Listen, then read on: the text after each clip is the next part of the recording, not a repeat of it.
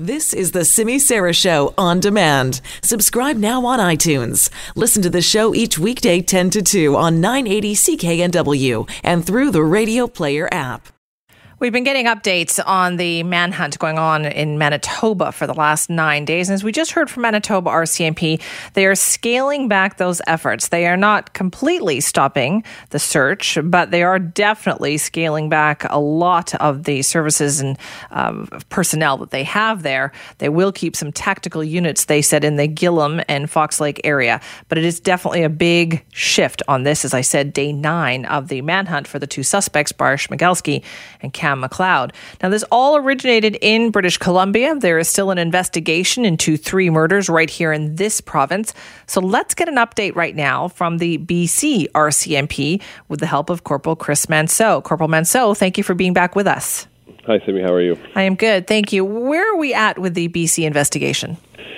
So the BC investigations are continuing. Obviously, there's still a lot of evidence to uh, uh, to process and things to send to labs, and um, just a lot of the work that needs to be done should this uh, result in a court case. We need to make sure that all of our investigations are proper, make sure that all of our evidence is tagged properly, that everything follows the proper flow. Um, so a, a, lot of behind-the-scenes police work that a lot of people don't see, and that's uh, that's what we're working on right now while we uh, await the arrest of these suspects. Yeah, how does BC RCMP feel then about to hear that the Manitoba RCMP are scaling back the search? Um, know, I know Manitoba is working so hard uh, out there. They've been using every resource available, and um, they've been they've been fantastic. They really have. Uh, we've got nothing but praise for them, and um, we understand that um, these types of investigations have to be evidence led.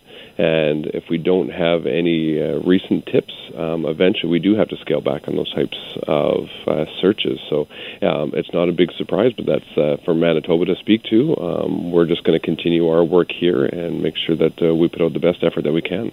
Uh, is there still more information coming in here in BC? Are you still receiving tips on uh, the suspects and kind of their movements in this province before this all started?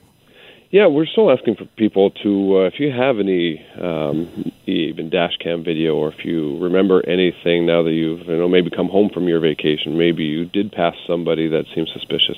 Um, those tips are still flowing in, and our investigators here are working through those tips as well. And every tip is going to be investigated thoroughly.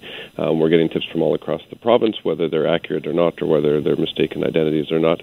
Um, send those tips in to us. Uh, contact your local police. Uh, contact 911 if you have any anything they think is urgent, um, they will be investigated. We want to we want to get to the bottom of this.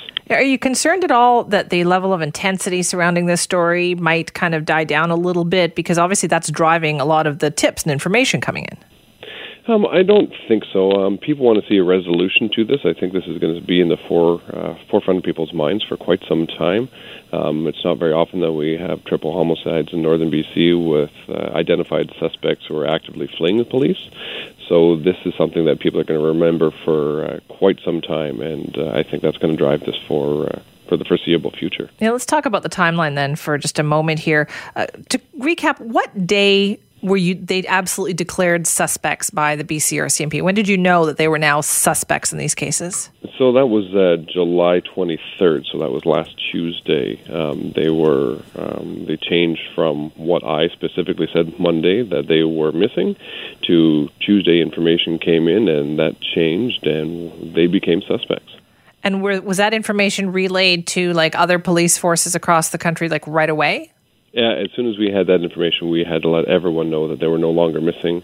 Um, they were now uh, suspects in these homicides, and then of course changes uh, the perception of those um, of the actions of the members. If uh, people, you know, go missing, sometimes they lose contact with friends, family, and you know they they become missing. And sure, we'll make contact with them and um, make sure that um, people are notified that you know friends and family that they're located um, right. are are fine and safe. So that kind of lowers our threshold. But uh, going from a missing person to obviously uh, a public alert that uh, was pretty unprecedented in this um, on a triple homicide when that was uh, forwarded out to all members of the RCMP and municipal police forces and every law agency across Canada.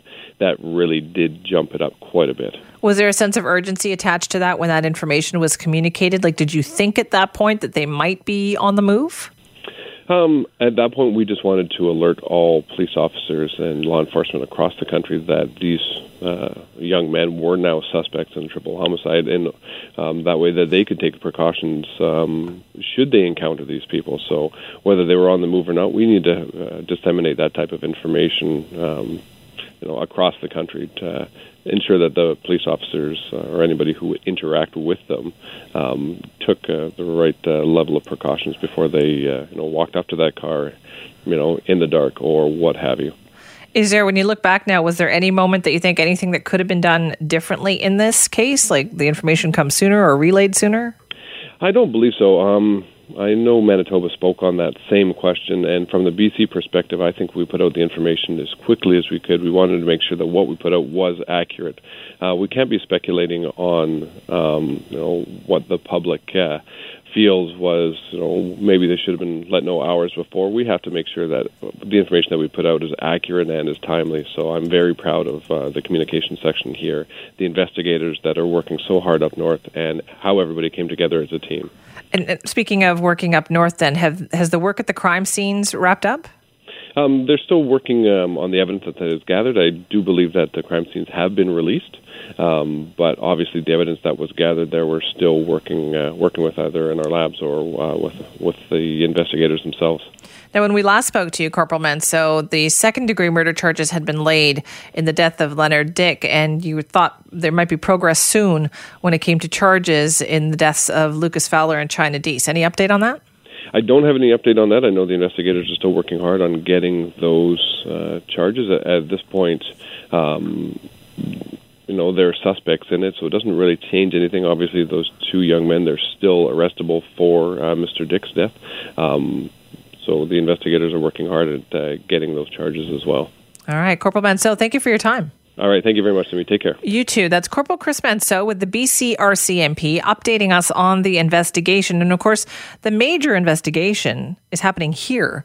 The search may be happening in Manitoba, but the three murders, the investigation into all of that, what happened when, when this all started, it all originated here in BC. And